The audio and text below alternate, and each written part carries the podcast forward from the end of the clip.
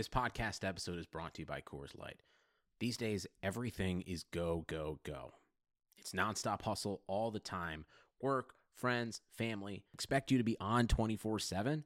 Well, sometimes you just need to reach for a Coors Light because it's made to chill. Coors Light is cold lagered, cold filtered, and cold packaged. It's as crisp and refreshing as the Colorado Rockies. It is literally made to chill. Coors Light is the one I choose when I need to unwind. So when you want to hit reset, reach for the beer that's made to chill. Get Coors Light in the new look delivered straight to your door with Drizly or Instacart. Celebrate responsibly. Coors Brewing Company, Golden, Colorado. Hello, I'm Brandon Perna, host of That's Good Sports, a 10 minute ish daily NFL comedy podcast.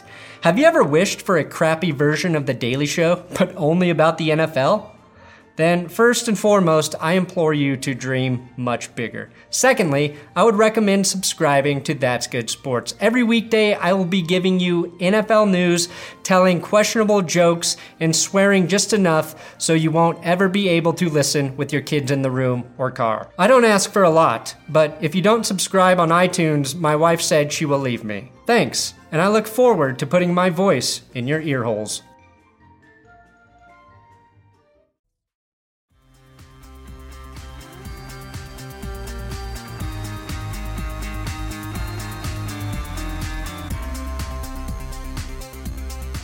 What it do, Hardwood Knocks listeners? I am Dan Favale, coming at you to keep Hardwood Knocks's regular season division preview train rolling. This time, we're moving on to the Pacific Division.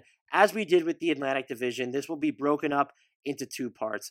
Part one is is today, and we will be talking about the Lakers, the Phoenix Suns, and the Sacramento Kings. Part two will be published tomorrow, and we'll be talking about the Warriors and the Los Angeles Clippers.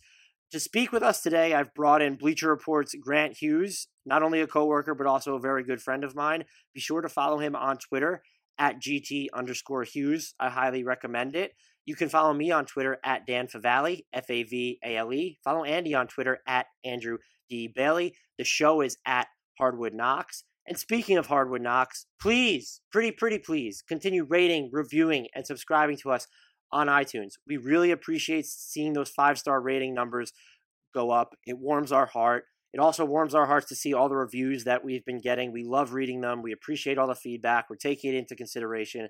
Thank you, everyone, for the kind kind words. Thank you, anyone who's written some not so kind words as well. We really do read those things. So so keep the ratings and the reviews coming. If you have not subscribed to us, definitely do that already iTunes is the best way to really let us know that you're out there, but we can also be found wherever else your podcasts are being consumed. If you've done all those things, word of mouth, please shout us out on Twitter, recommend us to a friend or someone who you know that likes basketball. We promise that they won't come to regret it should you get them to subscribe. Finally, follow Blue Wire on Twitter at Blue Wire Pods. You can check out all the other great podcasts that we're publishing at Blue Wire. You can also check out all the tweets that I'm firing off on a daily basis over there. With all that out of the way, let's get to part one of our Pacific Division preview with Bleacher Report's Grant Hughes. Hey, hi, hello, what it do, Hardwood Knocks listeners? I am Dan Favale coming at you this time without my co-host Andrew D. Bailey. Uh, sent uh, the season preview train continues to roll on. We're going by division. We are on to the Pacific Division for this podcast, and I thought, who better to bring in than my good friend and coworker at Bleacher Report, Grant Hughes, fantastic writer, uh, covers the NBA for Bleacher Report. You definitely need to check him out if you haven't already. I already mentioned his Twitter handle in the intro, but I'm going to enter it again because when he tweets, and it's not often, they're they're usually very cl- clever. At GT underscore Hughes, spelled exactly as it sounds. Grant, how are you doing? I'm doing fantastic, and thanks for having me back. I think we just talked Warriors last year, so I feel like this is a this is an upgrade. This is a five x upgrade because we're going to talk about five different teams in a what I think is going to be really like you know a really exciting division, which was not the case when the Warriors were on top of everything. So uh, I'm looking forward to this. You know, you mentioned the I was talking about the Warriors, and I did team by team season previews last summer, I believe, or and then I did them again like leading into the off season. It's just way too much of an undertaking, and I just from the numbers, it doesn't seem like listeners appreciate them. They're like almost too niche. So I think even though divisions are by and large pointless, that they they provide a nice way of splitting things up when you want to have some macro, micro, macro discussions. Yeah, I agree. I think we're going to hit on all the hopefully uh, all the important stuff for each of these teams, and we'll kind of be forced to cut to the to the goods, you know, more or less. So so I'm excited. I think this is going to be a really interesting, uh, potentially really competitive division too. So even though again, like you say, divisions really don't matter, but this is a good organizational uh, kind of approach. Um, we're going to go in reverse record order because why not?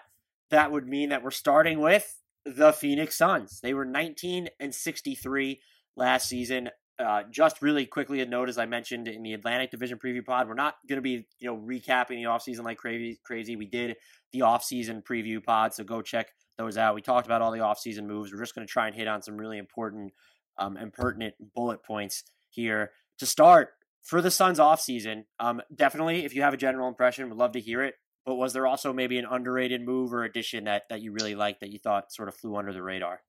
Yeah, I, I mean, I think the you know underrated is is tricky because I think there are some moves that are sort of viewed as halfway decent that I think might be underratedly bad. Um, I'm sure you know, like the so the Ricky Rub- my note on the Ricky Rubio thing, um, and, and I think I've kind of vacillated on this since it happened, but it's it's to me it's a significant upgrade, and yet I hate it. So like I'm trying to unpack that for myself because clearly he's better than anyone they played at the position last year, not named Devin Booker when he was the primary ball handler. Um, but I just don't. I, so I don't understand why it couldn't have just been Coby White in the draft. I don't understand why maybe you don't just roll with Tyler Johnson. Uh, it's just Rubio. I think we know what he is at this point. We saw his limitations in Utah, and I get you may maybe want to have an adult in the room on a team with young cornerstones. Um, but I just think he may take more off the table than he puts on uh, for Booker and, and even for Ayton. Uh, I think a space, a guy who could space, a guy who could shoot would make more sense. So for all the positives potentially he brings, I, I just, you know, I, I don't like it. I, I, imagine you don't like it, and I think there, uh, it's not an uncommon opinion at this point, honestly. No, he look, he's an upgrade, like you said, but yeah. I don't like the contract. There were there were Suns fans trying to justify the price, and I guess you can. It's the going rate for a starting point guard. You have to believe that Ricky Rubio is a starting level point guard and a really good fit beside Devin Booker. Rubio is so ball dominant at this point, unless he has a season like he did in 17 18 when he hit threes at a relatively okay clip in Utah. There's going to be some functional warts there, and you might find yourself relying on Ty Jerome more than you yeah. wanted to. And yeah, I, I should have mentioned him alongside Tyler Johnson. I mean, Tyler Johnson is probably going to be hurt and and is is a deeply flawed player. But but uh, Jerome is another guy like he almost makes more sense on paper to me as as a Booker sidekick because he has hit threes, you know, in college, and he's kind of combo-ish, or you could squint, and he could be that type of guy. And Booker is such a Booker is such an interesting guard that he showed such a leap in playmaking last year that, and he's obviously such a dynamic scorer you sort of couldn't go wrong with with the type of point guard you put next to him, except if it's Ricky Rubio, and then it feels kind of wrong. Like they kind of threaded the needle in a, in a negative way on that one. I my pick for them would I want it to be Dario Saric, but the problem with the Suns is off season, and I when I was doing off season grades, um, a long written drawn out thing, I gave them I think a C or a C plus.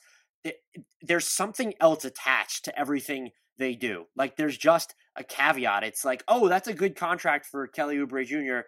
Except yeah. they miscalculated the cap and needed to go through the whole Josh Jackson stuff. And I like Dario Saric, but if you were gonna, I I would rather have Jarrett Culver on this team than Dario Saric and um, oh my God, why am I blanking right now? Uh, and Cam Johnson. That's just right. where I'm at. Maybe Cam Johnson proves us wrong. He is six nine and can shoot the hell out of the ball. That's always a good type of player to have.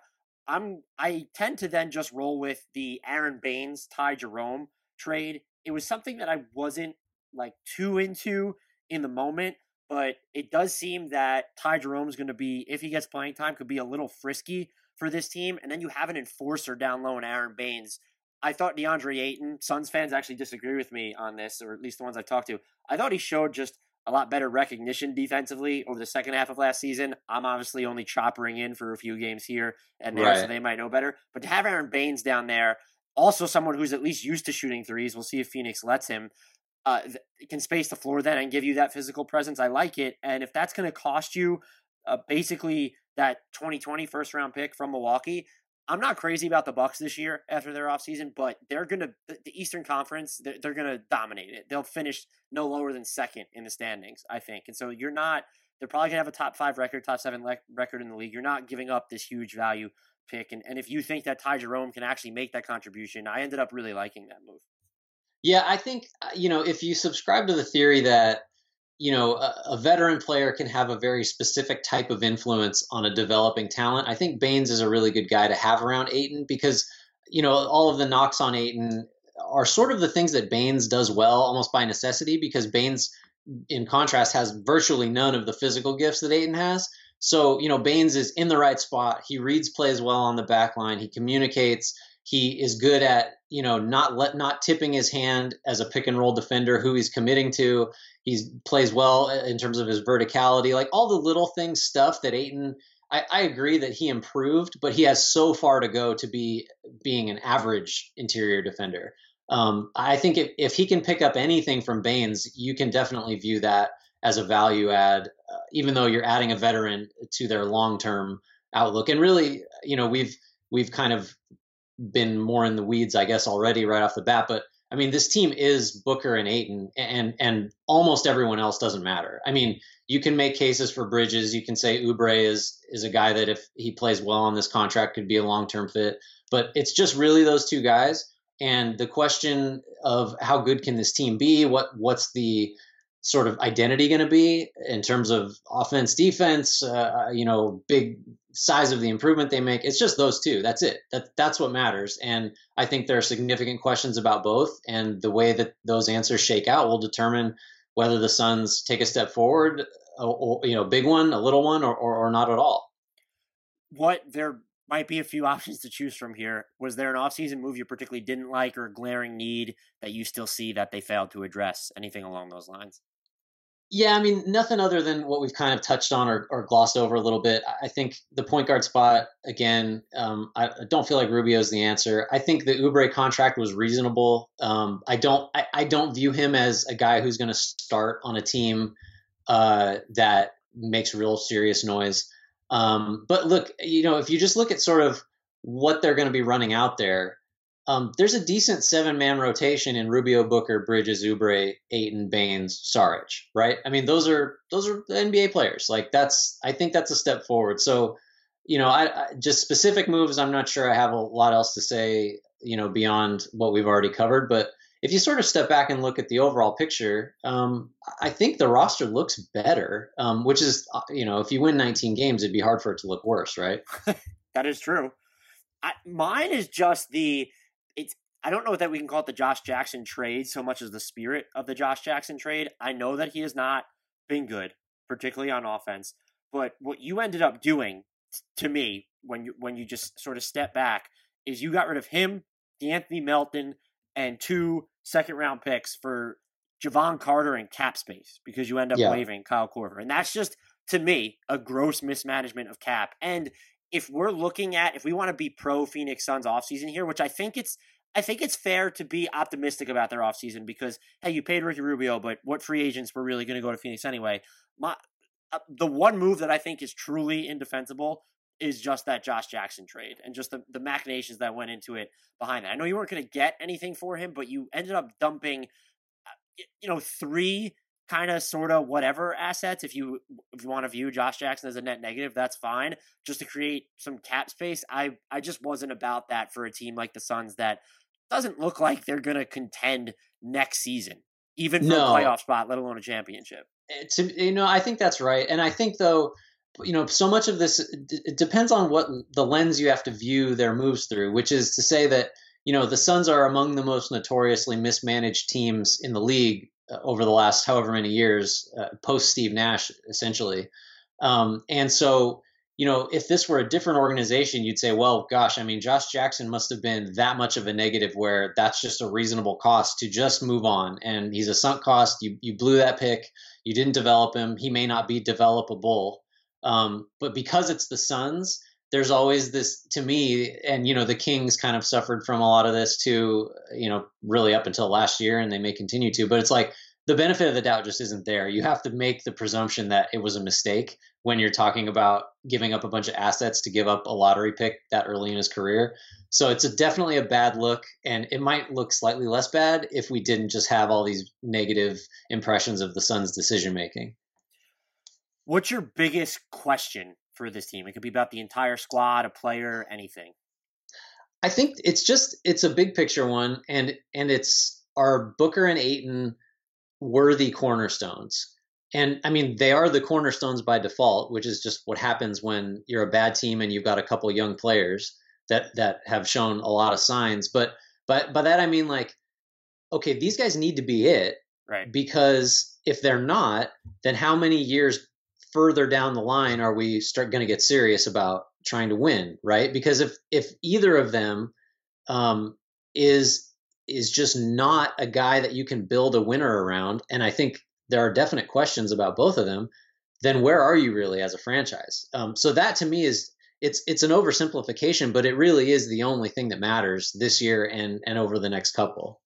Yeah, there needs to they're they're at a point where the individual development isn't gonna fly anymore. I don't I, even knowing that I don't think Rubio is the perfect fit for this roster. If you're the Suns, you want to see Ayton improve. You want to see Booker continue to improve. And I, I tend to be more of a Devin Booker optimist compared to the general consensus. And I think a lot of people more people are coming around on him. But if you don't see this team's, you know, barring a significant injury or something wild like that, if you don't see their win total it, it explode, like appreciably improve, then you start to, you know, your point right there. That's when you really have to start asking those tough questions. Yeah, and and and I mean, they're made. It's made the issue is made more significant by the fact that they've already committed to Booker. Um, and it's hard to financially, and it's hard to imagine a scenario where that that type of extension is not coming for Ayton when he's due. Um, so it, really, the urgency is real because I think they they are pot stuck on these guys. I, I just think that that they're not going to move on from them, and so it's kind make or break is too strong of a term, and it's so early for both of them in terms of their careers. But like they just have to be it. And you know, if you're concerned about, oh, is, is Bridges a is he a starter on a good team? Can he overcome the he's shot under 30% after the break from deep? Like, is he a, a three and D? Like, okay, that'd be cool if we got an answer to that. But but that's not that's not the the main issue. Um, I just I wonder though if this organization is realistic enough to accept. You know, you're talking about a major jump in wins, and certainly some of the projections I was kind of shocked that you know RPM the the win loss record is projected at 38. I think 538 had them somewhere around there. Like if they don't hit those numbers, which I don't think they will, is this organization sort of sane enough to be happy with you know winning 28 games or 29, which is a major improvement. I mean, do you think that what's success for them? Do you think 28 or 29 is okay, or do they have to hit those you know big projections that are out there? I would say it's a success if you're not dealing with an onslaught of midseason tanks in the West. Eh, the West is brutal. There are 12 to 13 teams that can talk themselves into going for a playoff spot from the jump.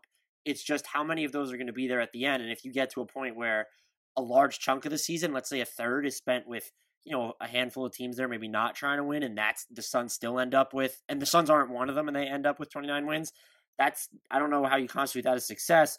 Uh, the goal for them, I think, needs to be we need to sniff the 30 win plateau. And that's not a goal that I think you speak out loud in the locker room, but this yeah. is a team that needs to see, to me, assuming good health, a 10 plus win jump to at least have those flashes of knowledge that they're headed in the right direction. Yeah, and winning 10 more games than you did the year before is hard. I mean, it doesn't really happen that often. And I just I just wonder where these wins are going to come from because that, you know, to get to the 38 or 36 that you're seeing out there, I just, you know, are they going to play Memphis every night? Is that in the schedule and I missed it? Because, you know, at least through the first half, I mean, you know, Minnesota's probably not a playoff team. New Orleans is on the bubble. Dallas, maybe. Portland, even. Like, those teams are all better than the Suns. So I don't know where all these wins are going to come from. So I agree that, you know, other than Booker and Ayton taking next steps, if you get to if you get to the high 20s i think it's been a it's and you get out of the bottom five on defense um, which i don't foresee um, i think that's major progress for you know modestly speaking. Yeah it's you know it's like you said those those sort of clue-ins can they rank top half the league in offense or even something like that? Like those those small successes could help them, or at least you know hint at them heading it, tracking in the the right direction. Speaking of that, will they grade out higher on the offensive end or the defensive end this season? Yeah, I mean, I tipped my hand. I, I think they're a bottom five defense, uh, maybe bottom three. Offensively, you could talk. I mean, they weren't any good on offense last year either, but you could talk me into them. And to, to get to the win totals we're seeing, even to get to 28 29, they got to be close to league average, I think, offensively, because I do think the defense will be that bad. So um, some of these other teams in this division, this is a tougher question, but for me, I, I would be stunned if the Suns' defense was anywhere near as good as its offense. I'm right there with you and have have zero to add to that. I guess my one question would be: Did they add enough shooting over the offseason to really help them out? Having Booker off the ball a little bit more, that defaults to to being an assist, and you have Cam Johnson. We can assume that Mikal Bridges will shoot better for the entire year. I think rookies tend to hit a wall like he did. Maybe Dario Saric didn't have the best shooting year, but but he can improve. Ty Jerome, uh, his shooting form is pretty good. Those are all great things. What are they going to look like in practice, though? Yeah, well, how dare you forget the noted marksman Aron Baynes? That yeah, that's that right. Guy, that guy spreads the floor, Dan. You got to watch out for that. That crazy like one foot kicking forward form. That's going to go in at a thirty four percent clip on like 0.8 attempts per game. So factor that in too.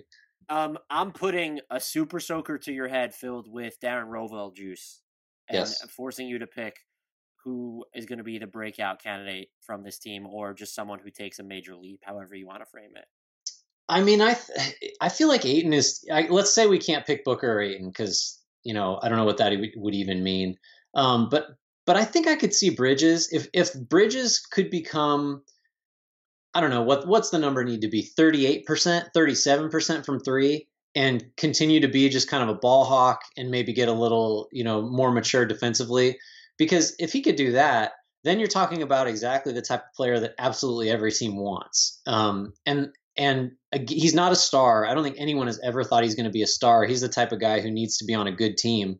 Um, but I, I I like the idea of Bridges taking a little step forward defensively and you know just becoming a knockdown three point shooter and then you really got something as sort of a, a third banana on this team. Yeah and that's the, the, the question for this one of the questions for this team long term is who will be their third best player. He's yeah. a candidate. Oubre's there if we're looking at just next season. Dario Saric is probably a worthy option. Those are probably the three players I, I guess you have to throw Ricky Rubio in there. They're, they're paying him like like he will be. But yeah if Bridges look the signs for him is can he shoot better from three for the entire year like you already mentioned uh, look, he's an imposing offense's wet blanket already, but can you maybe get by with him playing minutes at the four to really unlock some nice small ball combinations? Can, can that be done for, for longer stretches next season? Those are probably just uh, all things that will just show that he's again tracking in the right direction, and that's he would be my pick for that too. And I don't really think that maybe you want to throw Sarge in there if you want to pick a rookie like Ty Jerome. I just I don't know that there are many other viable candidates on this roster aside from him. Yeah. A few of us on this show use Harry's razors. If you visit their website, you can check out all different shave sets and face care products. Join the 10 million who have tried Harry's. Claim your special offer by going to harrys.com slash blue wire. Why try Harry's? Well, Harry's founders were two regular guys tired of getting ripped off and paying for overpriced razors. Harry's makes quality, durable blades at a fair price, just $2 per blade. If you don't love your shave, let them know and they'll give you a full refund. This summer, refresh your wallet and your face with a Harry's trial set. It comes with weighted, ergonomic handle for an easy grip, five blade razor with a lubricating strip and a trimmer blade for a close shave, rich lathering shave gel that will leave you smelling great, and a travel blade cover to keep you razor dry and easy on the go. Listeners of this show can redeem their trial set at harrys.com slash bluewire. Make sure you go to harrys.com slash bluewire to redeem your offer and let them know I sent you to help support the show. Player most likely to be traded during the middle of the season. Oh gosh, I wish they still had Trevor Ariza. I feel like you could just oh he's a he's on a team in this division. He's definitely going to be my pick for the Kings. um, because right every year it's Trevor Ariza. Yo, uh, shout out to him. He has just been the get the bag mercenary so flagrantly, and I love him for it. Yeah, right. He no like and and he kind of might be washed, and he kind of might have been washed for like the last couple of years. But just the idea of a Trevor Ariza type, Right. especially when it's when it's the Trevor Ariza, it's like, oh, you know, you know, he could fit anywhere. This is the kind of guy that uh, whatever playoff team X could really use to, for for you know to play some switching defense in the playoffs. Um, it's too bad he's not there. I don't know, man. This is a tough question. I think you know, it, it's possible that let's say, you know, Saric really just solidifies himself as the guy who closes games at the four. Bridges makes the leap we expect, and now you're looking at Oubre on a relatively short contract, and you could see another team thinking, you know, maybe we could, maybe he fits there, and the Suns could get value for that. Um, other than that, I don't know. Like Frank Kaminsky is on this roster, um, which is incredible. That's a great take. Frank Kaminsky is on this roster. I, sh- I should stop there. He's on a roster, which happens to be this roster. Um, yeah, I don't know if I have a, a clear trade candidate. I have I have to kind of do some contortions to make Oubre a possibility um, because really they've got you know those seven guys I mentioned, a couple young guys. There's not like an obvious vet that I'm seeing that a, a bad team like the Suns probably will be will look to unload for you know future assets. Maybe they'll go after Trevor Ariza when the Kings are putting him on the trade block. I- Bring him back. my pick would be, and this is, I, I present this with the disclaimer I don't know that the Suns would be particularly active. Just they've had a high level of turnover, and there aren't many guys that you just look at and say, "Oh, they'll they'll move them." Tyler Johnson's expiring contract. If there was a team that was looking to unload another contract, or if it's you know, let's look at a team like Toronto, and let's say they're not as good as they expect without Kawhi Leonard, and that's when they start looking to tear it down. I could see the Suns being one of the teams that tries to get in the salary matching race for I guess not a Kyle Lowry at this point because you have, because you have Ricky Rubio or Kyle Lowry would be the perfect point guard for Devin Booker to play alongside. But what if Marc Gasol? They just want to pair him with DeAndre Ayton, or they think that that somehow pairing that works. Or th- those are just two examples. Maybe there's another large veteran contract that becomes available. Or what if Bradley Beal becomes available? The Suns are trying to talk themselves into getting a second star. You put Tyler Johnson and some of the other stuff that they have, their prospects, future picks together, and they can they can give Washington some of the more interesting packages, assuming Boston hasn't gone balls to the wall for him, or the same thing with the New Orleans Pelicans. And that's just why I think if they do something, it might end up being huge. And so I'll probably be wrong, but Tyler Johnson is just my pick for this team, especially because now they have all these other guards with Rubio and Ty Jerome. Uh, so it's are you actually going to want to have uh, Tyler Johnson play huge minutes? Does he factor into your rotation even in a, in a semi sizable sense? Yeah, I don't know. It's, it's tough. I think Johnson's a good guy just because of the contract status. Um, I, I, I just wonder. Again, this goes back to the management issue. Like, I don't know if they're going to view themselves in a realistic, sane way when it comes time to start talking about trading guys. So really, anybody's up for grabs. Maybe they'll just trade. Maybe they'll trade Booker and Ayton for uh, to get Coby White back, and they'll realize they missed on him. I don't know. this is actually one of my favorite categories because I've it's like a little offbeat kind of, but who's the strongest year-end award candidate on this roster? Okay, you got to do more contortions for this one, but let's say the Suns win. So again, RPM had them at like 38, 538 had them at about 36 wins. Let's say they exceed that somehow. I don't know how. Booker averages 33 a game. Ayton becomes a borderline All Star. Um, and say they win like 44 games, and for whatever reason, the West just allows a 44 win team into the playoffs, which doesn't happen. I think you're talking about Monty Williams as coach of the year, um, potentially, if those things all happen. Now, we've run through like four extremely unlikely things, but otherwise, you're asking me to find someone who's going to win MVP or, or DPOY or something. I just don't see anybody on this roster that's that's going to threaten any of those awards. So so I got to twist around a little bit, but I, I think that's my best guess. I want my pick to be Ty Jerome for Rookie of the Year, but Rubio being there, and even Tyler Johnson as well changes that. I'm going with Mikal Bridges and Most Improved Player. Okay. If, if, he just gets enough reps, you know, maybe they end up trading Kelly Oubre Jr. or something. Maybe Dario Saric isn't as good as expected. If he maybe gets just a little bit more offensive reps or, or shoots the lights out from three and and really continues his defensive trajectory, perhaps he enters that conversation. It seems unlikely that this team will have a, a real candidate for a year end award, but he would seem most likely. Perhaps six man of the year might be a safer one, and you could go that route. But I'm not entirely sure. Looking at this roster, who will be the reserve with the most minutes? Is it Cam Johnson? Is Cam Johnson going to start by the end of the year? Uh, is Mikal Bridges going to start? Is Kelly Oubre going to come off the bench? I'm just not sure who their de facto main event reserve is going to be. No, I well, you shouldn't because it's a terrible team, and they probably don't know that yet themselves. So I think you're you're uh, you're you're safe there. What's a lineup from this team you're dying to see on the floor? Bonus points if it's off the wall. Oh man, I can't get off the wall. I keep looking at this depth chart, and it's just so. The best I can do is, first of all, I'm taking I'm taking Rubio off the floor, so Booker's going to be your primary ball handler, and then I think I just go big and I'd like to see Bridges Bridges two, Oubre three, Saric four, eight, and five. Because then you've got four guys that theoretically can threaten from the outside. You're really big, and I think just as a league wide trend, I think size is kind of coming back into vogue now. Um, shout out to the Sixers.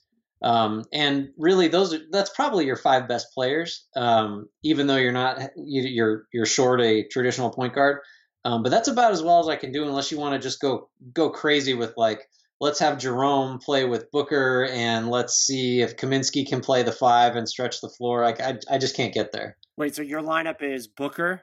Yep.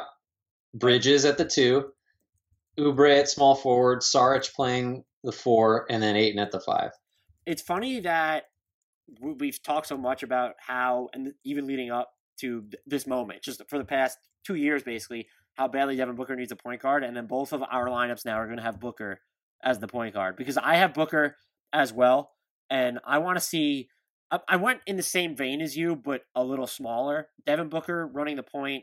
Uh, have these guys could be interchangeable to two, three, four. Cam Johnson, Mikal Bridges, and Kelly Oubre Jr. with Ayton at the five. Devin Booker is the shortest player in that lineup at six six. Yeah, I wouldn't say there's a ton of defensive talent there. Mikal Bridges is good. Kelly Oubre Jr. can be okay on some nights. DeAndre Ayton can be okay on some nights. I don't really know what to expect from Cam Johnson, Cam Johnson defensively at the NBA level right now, but I do feel like the offense of this lineup could hum. And if you really didn't give two two two shits about defense, I'm not saying Kelly Oubre Jr. is the difference between a, an okay defense and a terrible one, but you could pull him and put Dario Saric in there just to get a little bit more spacing and without really losing any ball handling. Yeah, yeah. I think I again, it, I think the fact that we both had Booker at the one um, just speaks to sort of how underwhelming the Rubio signing really is. If if he's not even part of like an interesting lineup that you're trying to come up with. Where do you think the Suns will place in the Western Conference this year? I mean, to me, the only question is, will they be better than Memphis? Um, and I think the answer is probably yes, because I think the Thunder. Well, the Thunder are a wild card because we don't know what they're going to look like uh, in terms of Chris Paul and and whatever else they do in their ongoing teardown um, if he's tradable. But you cannot convince me that they're going to be better than the Pelicans, the Spurs, the Wolves, the Kings, you know, on up towards the playoff team. So I think they're second to last. That's my best guess. Um, if Memphis gets real frisky and like Ja Morant is ready and Jackson takes a step forward and Brandon Clarke is, you know, Draymond Green 2.0 with more athleticism, um, I could see Memphis finishing ahead of them, but I, I like them to finish second to last. I'm going 13th I sound like I'm being crazy optimistic when I'm not. Whoa! Uh, there is no team. In, there's no. There's no team in the West that you can say they're definitively better than. At the same time, uh, you already talked about the Grizzlies, and I feel like there's another team, whether it's the Thunder, whether it's the Timberwolves. I am incredibly low relative to others on the Dallas Mavericks. I could see things going wrong there this summer. Something's going to happen somewhere, and I just feel like they're going to be better than two teams in the Western Conference. Call me Mr. Optimistic, but I think they're going to finish 13th in the West. Do we just skip over your bold take and, and just marvel at, at the the audacity of picking them 13th by you? That's amazing. Yeah, what is your boldish prediction for the Phoenix Suns? Oh God, I mean, I, I, I just how do you make a bold prediction about this team? I guess so. If it's going to be bold, it has to be less likely to occur uh, then you know it's under fifty percent odds. Um, I said that's how so I'll let you go to fifty one percent odds of it happening. I feel like that's fair. Boldish is Booker's an all star um, because I think it's kind of impossible to make the all star team as a guard in the West still. Um, but I think there's a scenario where he really does average 30 a game and the Suns are respectable and maybe you have you know, an injury or two. Um, I think it's highly unlikely, but I think there's a possibility that we could see that. Um, and I think that'd be a huge step for the organization and for him. Um, but again, uh, that feels pretty bold to me. My boldest prediction is Ty Jerome makes first team All Rookie. Wow, you're crushing me with your boldness. The, I really, I kind of want to hedge a little bit and say the Suns are going to have a first team All Rookie to allow Cam Jan- Johnson in there because I don't know what Jerome's playing time is going to look like. Uh, you know, how much is Monty Williams invested in not only Rubio but Jevon Carter and Elie Okobo? Do they want to have Tyler Johnson run some point? Do you still want to have uh, lineups where it's just Booker running point? In which case, we can assume that Ty Jerome won't be on the floor at the same time as him, even though he doesn't have. You know, he's not just this this undersized point guard. I just don't know. I think that him having the ball in his hands at least somewhat fair amount is important to his success. But I, I think he's going to end up. He looks like someone who has a great feel for the offensive end, just from what I've seen of him. And if they give him exposure, I think he's going to end up being. I already talked about getting him as one of their offseason moves. I think he's going to end up being, you know, quote unquote, their their summer jewel. I like it. I like your boldness. I'm going to have to ratchet up my boldness game um, going forward for the rest of this division. I just, you know, I thought them finishing 13th was too bold. you got to pump the brakes a little bit. I like it. That brings um, us to the fourth place Los Angeles Lakers, 37 to 45 last year. It's probably, I would say it's reasonable to expect that they won't finish fourth next year, but this is a quick aside. Can you guarantee they will be better than the Kings, Clippers, and Warriors? Can you guarantee they'll be better than at least one of them? Oh no, I, absolutely not. I think uh, the and that's it's basically likely just saying you respect the Kings. I think is really what. Yeah, I, for sure. I, I think the Kings the Kings are an interesting team. I, I have a lot to we'll have a lot to say about them, but I mean the the sort of combustion potential for the Lakers for so many reasons is just there. And so you have to price whatever your projections are, you have to price in this like catastrophic downside that just really no other you know everybody's susceptible to like a major injury to a key player but but the lakers have like several other ways for this to just go sideways eh, irretrievably. So no i can't guarantee that at all. I mean I, am sure I, I assume you feel the same for similar reasons. Oh 100% and it's just it they they could end up being great but they they do seem like they might be highly combustible and they might have the highest floor to ceiling gap in, in the Western Conference.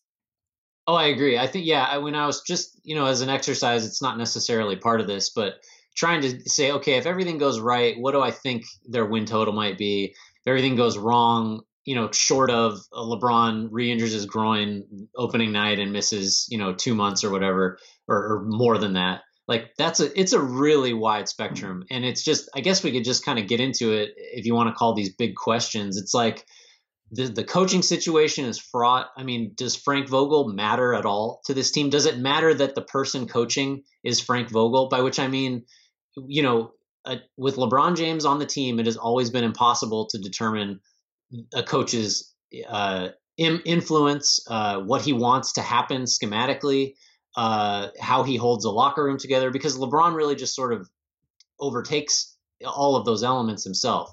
Um, the the the trick with Vogel though, um, in addition to us not really being sure if he's a good coach because he flopped in Orlando and that right. Pacers team I think was loaded with vets and just sort of had a lot of guys that worked well for where the league was at the time. You know, Roy Hibbert in parentheses, but basically. Um, but you've got Lionel Hollins and you've got Jason Kidd there. Um, and so I just just the coaching side of this, I think, is a potential powder keg, and that's before you get to you know all the LeBron stuff physically and where he's at with his career, all that stuff. So it's just uh it's just really really it's a minefield. Um, it, it, but it's a minefield that a potentially really talented, really good 50 some odd win team is going to try to navigate. Speaking of that minefield, can you navigate it to find an addition or move from the offseason that was particularly unheralded, in your opinion? I mean, unheralded is tough when it comes to the Lakers, just because, because everything they do is just you know covered from seventeen thousand different angles. Re-signing Lance Stephenson count as an underrated offseason move. Uh, well, yeah. Again, I guess we have to spin it negatively for, I mean, Jared Dudley. I've always liked Jared Dudley. I think everybody's always liked Jared Dudley. Um, and I can actually see him finishing games potentially for them. so I, I, suppose he certainly ranks behind obviously Davis and behind Danny Green and you know in terms of uh, I don't know name recognition Dwight Howard, but Dudley's someone I think who, especially with a locker room situation like we might have, um, could really play a vital role as as just a, a, a voice of reason, I guess. Um, so I think he's probably my pick for that. What's what's yours? I was going to pick Jared Dudley, and I still kind of want to because you're right. He could close games at the four with Davis at the five. Insofar as we believe that Davis will actually at least play the five in mission critical moments, I want to, to believe he will. But this whole I want to be a power forward stuff is just mind bogglingly it's just bullshit. That's the best way to put it. I don't know why I'm trying to add so many adjectives in there. I don't understand it. I've talked to people uh, who know basketball better than I do, just the, the wear and tear of it, the X's and O's of the positionality. They think it's bullshit too. I don't get it. And because you also picked him, I'm going to go with Quinn Cook. Yeah. It, it, just feels like they need someone that has a championship ring on this roster. No, I'm just, I'm just, I'm just kidding.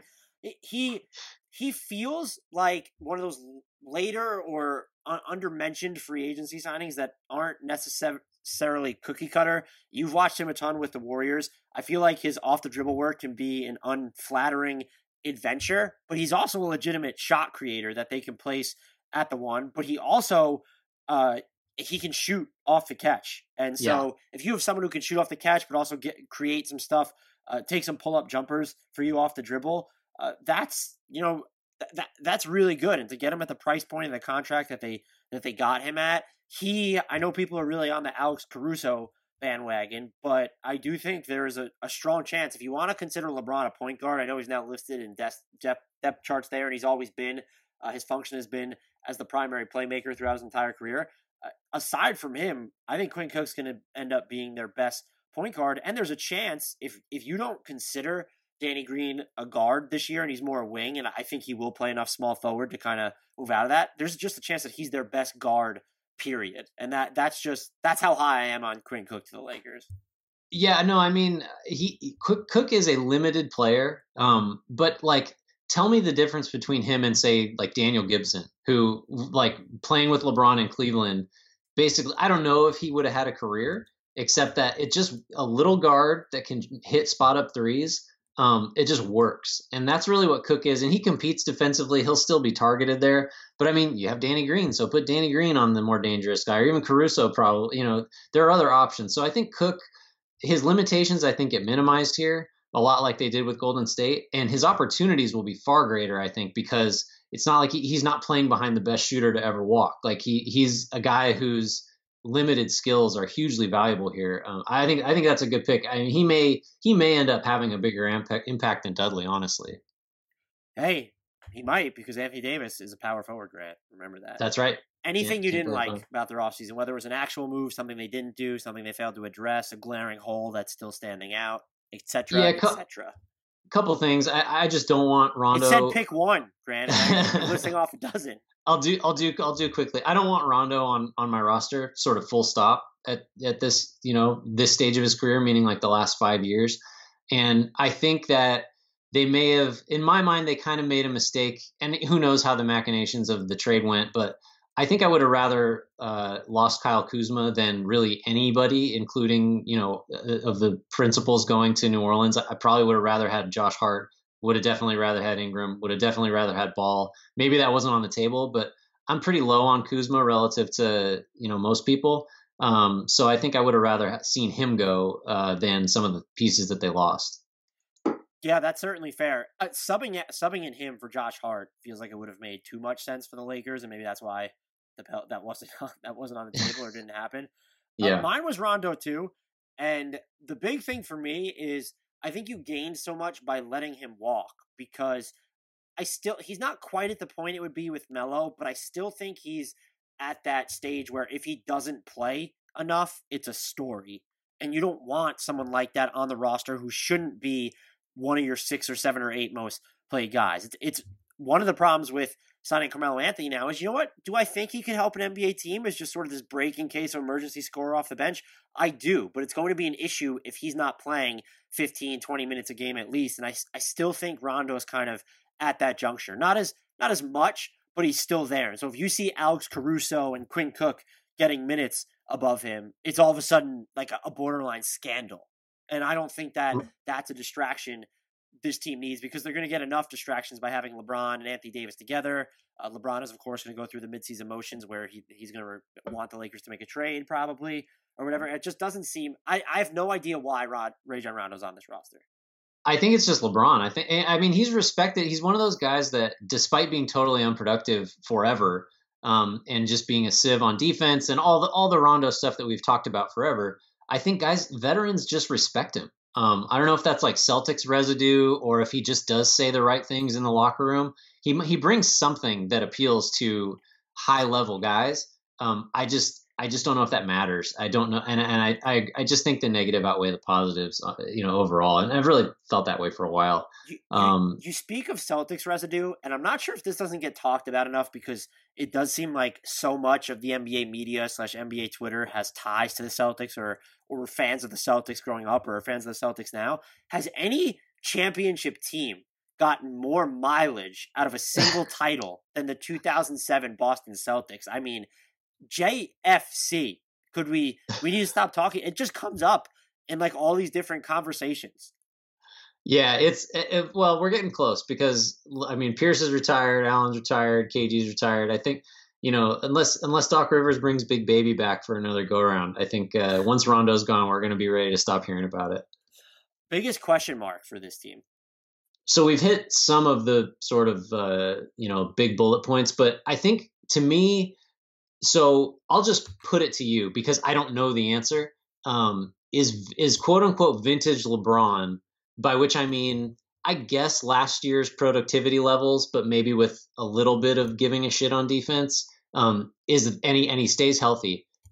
Just that. So let's let's say that's a given. The Lakers get that from LeBron this year, despite the age, despite the mileage, all that stuff. It's the fu LeBron year, basically. Um, is that enough to make this team a true contender just on its own? Or do we still need other things to kind of work out? Like does does Danny Green need to be at least as good as he was? Does Kuzma need to make an open 3 once in a while? Does Davis you know or or is it as simple as it was for like 10 years in a row where if LeBron is LeBron this team is a title contender you know without any asterisks? What do you think? I, I think that's a fantastic question. Mine was I don't know what it's going to end up being. I don't think that you can rely on the latter model of just if LeBron's LeBron. He is getting yep. up there. I am terrified if I'm opposing teams of what he'll do after a, an off season of actually resting because he didn't make the playoffs and people are, are officially handing the torch off to Giannis Antetokounmpo or perhaps someone else in the league is the best player. That does intrigue me to what he can do, but uh, you have to imagine they're going to load manage him to some degree. Anthony Davis always, for some reason, whether it's a trade demand or injury or the, the or his team is tanking, he always seems to miss some time. And so, do you have the residual talent on the margins to to really stay where you need to be for the regular season? I know it's only the postseason that matter, but you the Western Conference is brutal. You don't want to have a poor first round playoff matchup. Yeah, no, I think it's it's just interesting. It'll go a long way towards telling us sort of where the league is because we've moved on from a lot of sort of the touchstones of the last half decade. But if LeBron is, you know, again, quote unquote vintage LeBron, that's kind of like, well, that that answers that question. They're going to be in the finals, which which was how it was for forever. Um, I don't know the answer. I think that's maybe one of my overall. Forget the division or this team.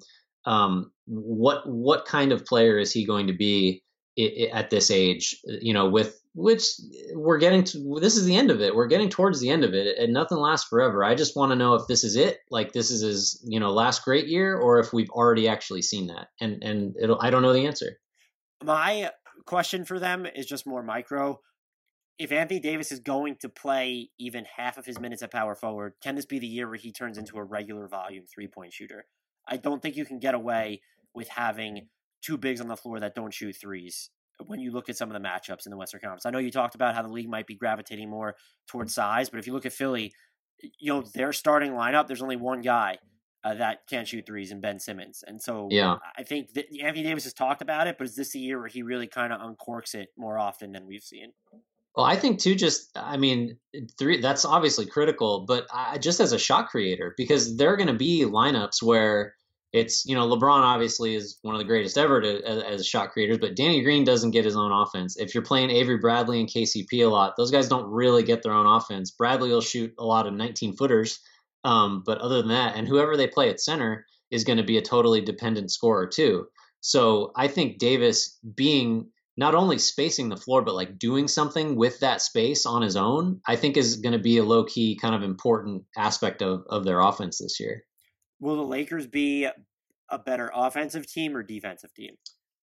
I lean offense, um, just because that's kind of been the blueprint of of LeBron's teams for a long time. Um, he sets the tone defensively, I think, and you know Davis Davis is a great defensive player. He is potentially he's talking about defensive player of the year, all that stuff. Danny Green has is made his money defensively and, and hitting threes, but um, I just think there's there's such a you know there's such a blueprint for LeBron, Davis, and shooters on this roster that you could make work in a lot of different iterations. Um, that it's going to be hard for them to not be a really dynamic offense. Um, even though I just talked about how shot creation might be an issue, um, I'm just high on their offensive potential. I think defensively, maybe they're average, maybe a little worse. I, I just don't know how they get a lot better than that.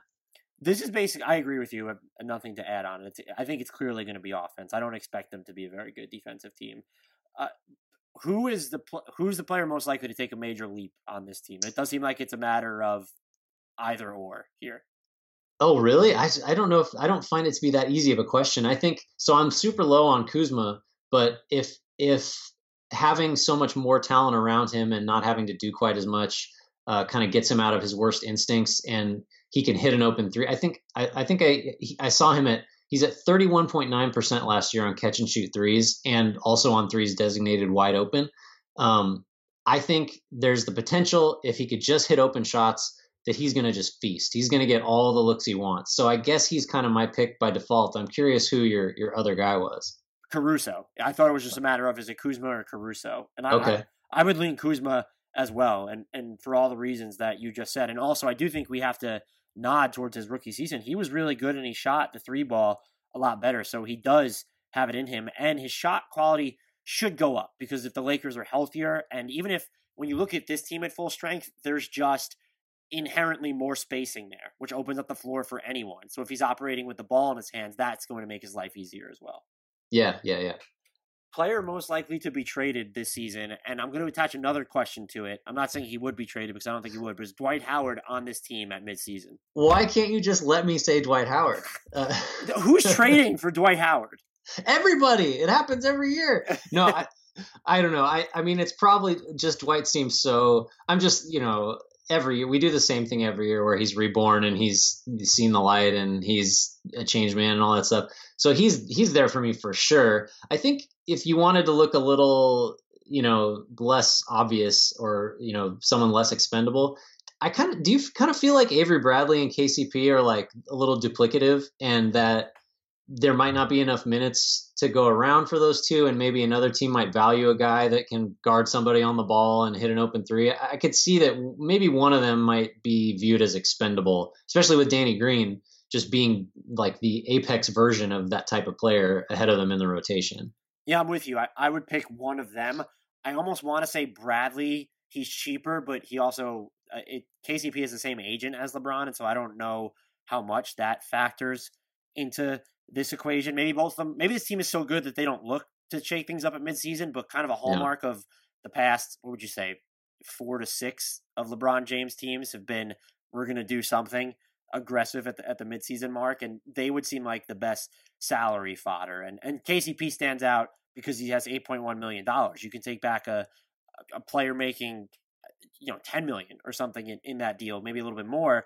Uh, that's you know that could help if the right trade becomes available. They don't necessarily have picks to attach to anything, at least not ones in the in the near future. So uh, that's something to consider. I just don't know who it would be between them. I almost want to say it's going to be Bradley or McGee just because I, I, don't. They are cheaper, but it seems like there are less strings attached to moving them. KCP is just all of a sudden this this like Lakers mainstay.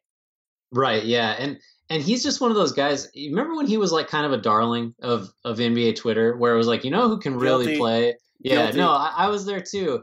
Um, he just kind of doesn't think the game very well. I think would be my assessment now, having watched him. Like he's great. Bradley's a little similar. Both are good on ball defenders. They can both guard point guards, but like their team defense doesn't tend to be great when they're on the floor. And if you have them make a decision with the ball, it doesn't go well. But if they just catch and shoot, if you just sort of limit the things they have to do, they're helpful. Um, but that's been tricky the last few years.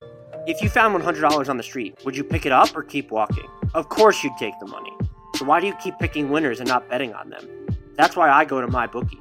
It's fast, it's easy, and they pay when you win. Let's face it, where you're betting is just as important as who you're betting on. Do the smart thing. If you're going to bet football this season, bet with MyBookie. Did you know that you can even bet on games after kickoff? If by the second half it looks like your bet is going to lose, you can always just take the other side. Or if you're the kind of person that likes to bet a little and win a lot, try a parlay. If all your picks come through, you'll multiply your winnings. And no matter how you bet, the NFL season is the best time of the year to do it. Join now and MyBookie will double your first deposit. Use promo code BLUEWIRE to activate this offer. Again, they will double your first deposit with promo code BLUEWIRE. Visit mybookie.ag today. You play, you win, you get paid. Um, I guess what you want to talk lineups now because this team has a lot of options. Well, uh, I was first going to ask strongest year-end award candidate. This is kind of a, oh, an interesting well, battle between two players, I would think. Yeah, I. Th- this is how uh, forgetful I am. I'm pretty sure at some point in the last few months, I made the case as in like a bold prediction for something I wrote about how Anthony Davis had a better shot at MVP just because LeBron was finally going to take a step back and he was going to enable him and facilitate and accept being kind of the second uh, option or whatever. But you know, cold, cold light of day, I don't know if I believe that LeBron will ever do that. The great ones really tend not to do that unless you're Tim Duncan, um, so or Dirk, I guess.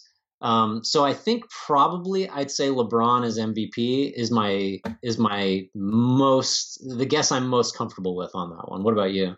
You know, part of me wants to just pick like Quinn Cook or Kyle Kuzma for six man of the year. Just to really it. go out on the limb. But it would LeBron LeBron for MVP would be the one I'm most comfortable with. And uh, a, a, big part of it, it kind of defies the fact that this is going to be his age 35 season, but it's the first time he's had rest, and I could see him really wanting to. You know, it's not that he hasn't had things to play for, but he's he's kind of inoculated against a lot of criticism, even though it's out there, by winning that title in Cleveland. And he's even said he's comfortable where he's at, but maybe sort of having the best player torch, torch, excuse me, prematurely ripped away from him, or just being given out to another player the first year that he doesn't make the playoffs, I could just see him coming back and, and tearing tearing it up. Yeah, I think there's a you know we've talked about it. I think there's a decent chance that he's just in full on like I, it's it's not time yet, fellas. Like I got this is still my league type of thing. Uh, there's a, there's a real chance of that. And if that happens and the Lakers win 57 games, I mean I don't know how you don't give it to him. I don't know what else is going to be out there to to supersede that narrative. Lineup you're dying to see from them. Yeah, so I just want uh I want as much are you ready for this? This is going to be groundbreaking. I want as much talent and shooting on the floor as I can get. Whoa, um, I whoa, feel like slow that's down. A, slow that's down. a good recipe for success. So so we've already talked up I'm glad you talked up Quinn Cook. I'm with you. I want Cook at the 1, Danny Green obviously at the 2, LeBron, Dudley and Davis because with that group, in theory, if Davis stretches out like we sort of alluded to, you've got five guys that you have to guard beyond the arc. Maybe LeBron is the least dangerous guy um, from three there, and he's going to have the ball. So I, I, just love the full four out look um, with LeBron making decisions, and I think that's probably the best way to get there for me.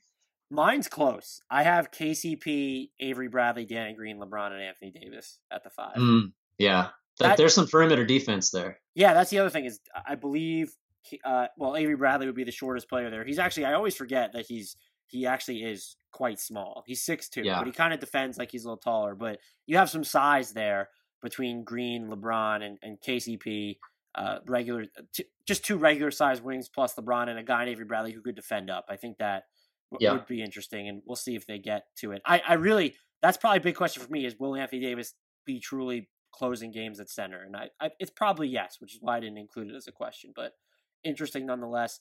Uh, where will they finish in the Western Conference? I mean, anywhere, right? We said who knows. Uh, I think, I I think my best get, and I've gone back and forth on this because it could be it could be one, it could be twelve. Um, I I kind of feel best with them fifth. Um, and that has a lot to do with my faith in Utah, obviously the Clippers, who we're going to spend some time on, Denver. And I don't know who the other team is going to be in the top four, but you could talk me into Houston or the Warriors or, you know, I don't know, Portland just somehow does it again, even though that seems unlikely. But I like them at five. Um, and and I have almost no confidence in that. It's I, I think that's a good pick. I'm gonna say that they're gonna finish third. And part of the reason I'm going to go there is that we've we've talked on LeBron stuff to death. I also think with him and Anthony Davis, of all the superstars he's played with, this one seems like it will be the most seamless fit. And maybe Kevin Love would have won that title if Kyrie Irving wasn't there too. I think that's yeah. sort of convoluted th- that fit, but it's just LeBron and Davis now, and it just seems so organic when you look at Kevin Love's not really a rim runner, and so you can get uh, that from Davis, and also he can he can at least spot up. So in theory, you can run a lot of the the same stuff. But more so, you look ahead of them last season. Uh, they finished tenth in the West. I think they are better, uh, noticeably, than all the teams that were behind the Minnesota, Memphis, New Orleans, Dallas, and Phoenix. Yeah. I do think New Orleans will be frisky. In front of them, Sacramento. I wouldn't guarantee they're better than Sacramento, but I I would lean toward yes. The Clippers, no. The Spurs, maybe now is where things start to get interesting. We have questions about what the Thunder are going to do because if they don't get rid of Chris Paul and Gallo stays healthy and Shai Gilgeous-Alexander stays the course and you get playing time for Roberson, that team could actually be good, but they could also tear it down. I am not as high on the Jazz as many people. I, there's just something that doesn't sit right about them. I don't know what it is. I don't think it's offensively either. I think it might be they might have some trouble unlocking super versatile defensive combinations. If you can put Royce O'Neal or, or Georges Niang at the four and it all pans out, then maybe that's a non issue. But I do think losing Crowder ends up being a, a bigger deal than it seems on the surface right now. Houston, the, the Westbrook Harden fit isn't perfect if bad.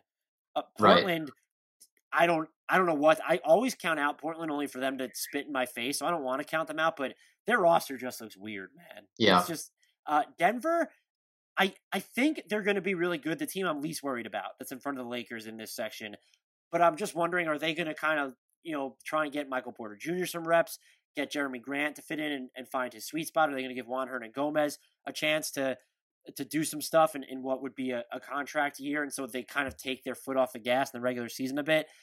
And then the Warriors, naturally, you lose Kevin Durant. Klay Thompson's injured for probably more than half the season. What does D'Angelo Russell's fit look like? We'll get to that. There are so many teams with questions that were in front of the Lakers last year. When you look at the Thunder, the Jazz to me, but maybe not the consensus. So let's say the Thunder, the Rockets, the Blazers, and the Warriors.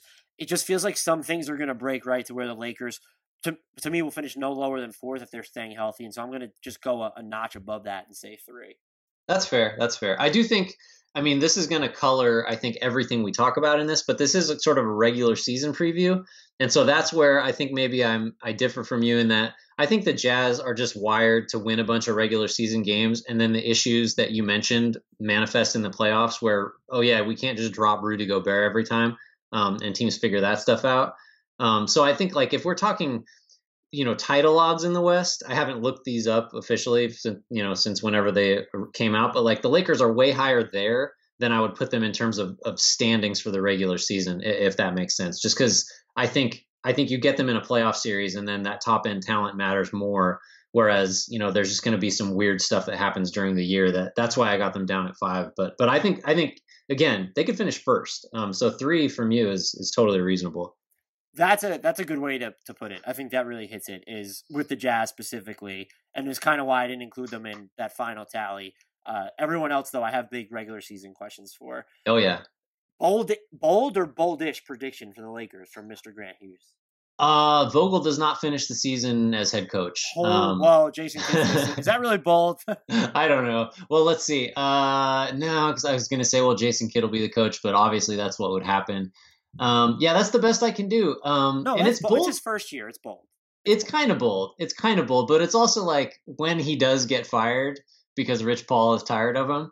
Uh, it's you'll be like, yeah, that's about right. So I don't know if that counts as bold, but it it's you know it's kind of rare to fire a coach, uh, you know, partway through his first season. But can't you just see that happening? Oh, 100 percent. My bold prediction for them: Kyle Kuzma gets traded. Ooh, I like it.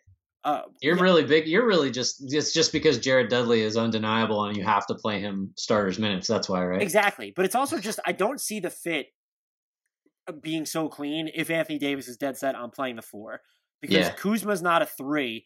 And what if you go with lineups where Davis is at the four, so you're gonna have a five, and then you're playing LeBron, but you also have an actual point guard. Maybe it's Rondo or Caruso, whoever on the floor. You all of a sudden just can't play Kuzma.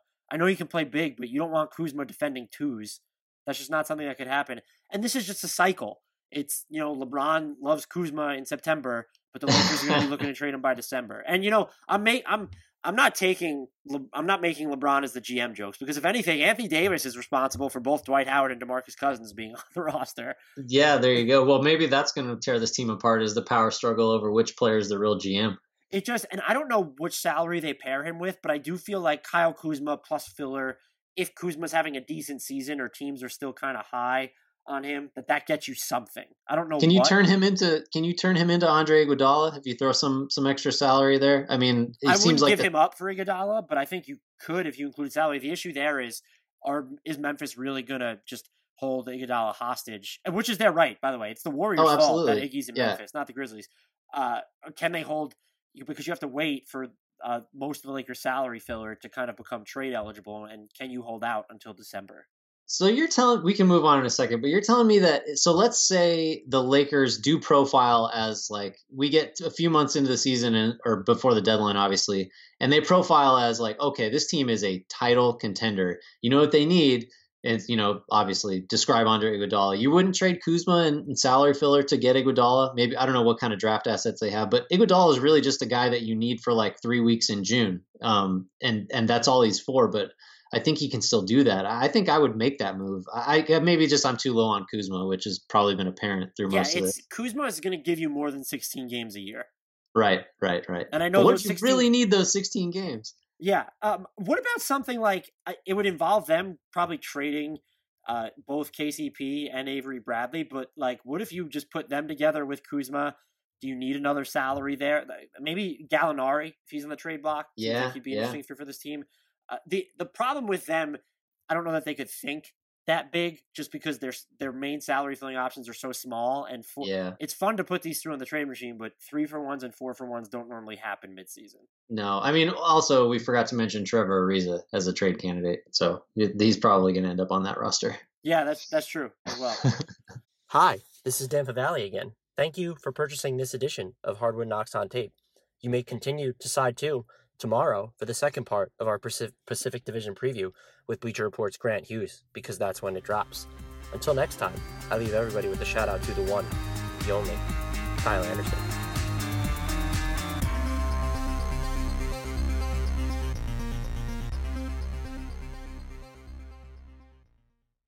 Sugar Ray Leonard, Roberto Duran, Marvelous Marvin Hagler, and Thomas Hearns.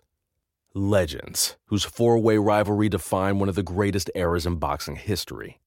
Relive their decade of dominance in the new Showtime sports documentary, The Kings, a four part series premiering Sunday, June 6th, only on Showtime.